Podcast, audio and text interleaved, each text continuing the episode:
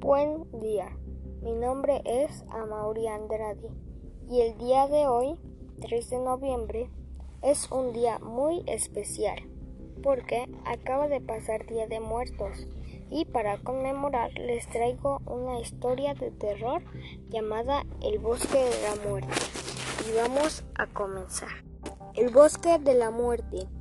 Unos niños y sus padres decidieron ir a pasar el fin de semana a una casa al lado del llamado Bosque de la Muerte.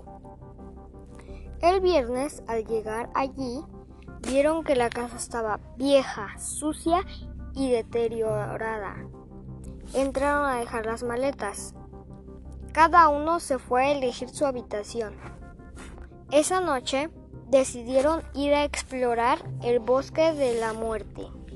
Agarraron las linternas y se fueron por un sendero. Se oían los búhos entre los árboles gigantescos y el viento frío sonaba entre las hojas. Al seguir caminando, oyeron un ruido y al momento un niño y sus padres desaparecieron sin dejar rastro, pero nadie se dio cuenta. Decidieron irse a casa y al llegar se dieron cuenta de que faltaban tres de ellos y se asustaron mucho. Llamaron a la policía, pero los teléfonos no funcionaban.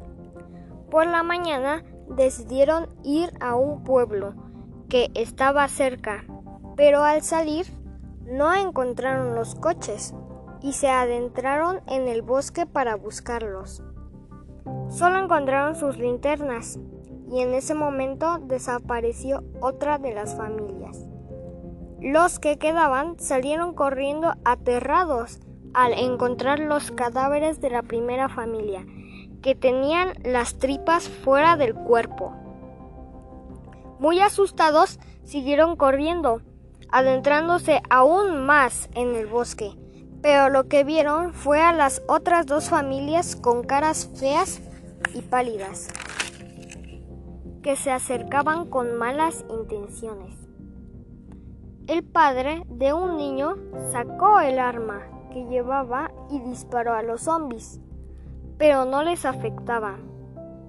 Entonces los padres salieron corriendo, encerrándose en la casa hasta la mañana siguiente, en la que el dueño de la casa vino a buscarlos, pues se dio cuenta que no les había contado que nunca debían entrar al bosque durante la noche, porque era un bosque encantado al que no le gustaban las visitas humanas. Esta historia me pareció muy aterradora, ¿no creen? Les confieso que me dio bastante miedo. Sin duda, el mes de noviembre es único en México. Espero y la hayan pasado bien, con sus seres queridos y a los que tenemos en nuestra memoria. Espero y les haya gustado esta historia. Esto fue todo por hoy. Nos vemos la próxima. Adiós.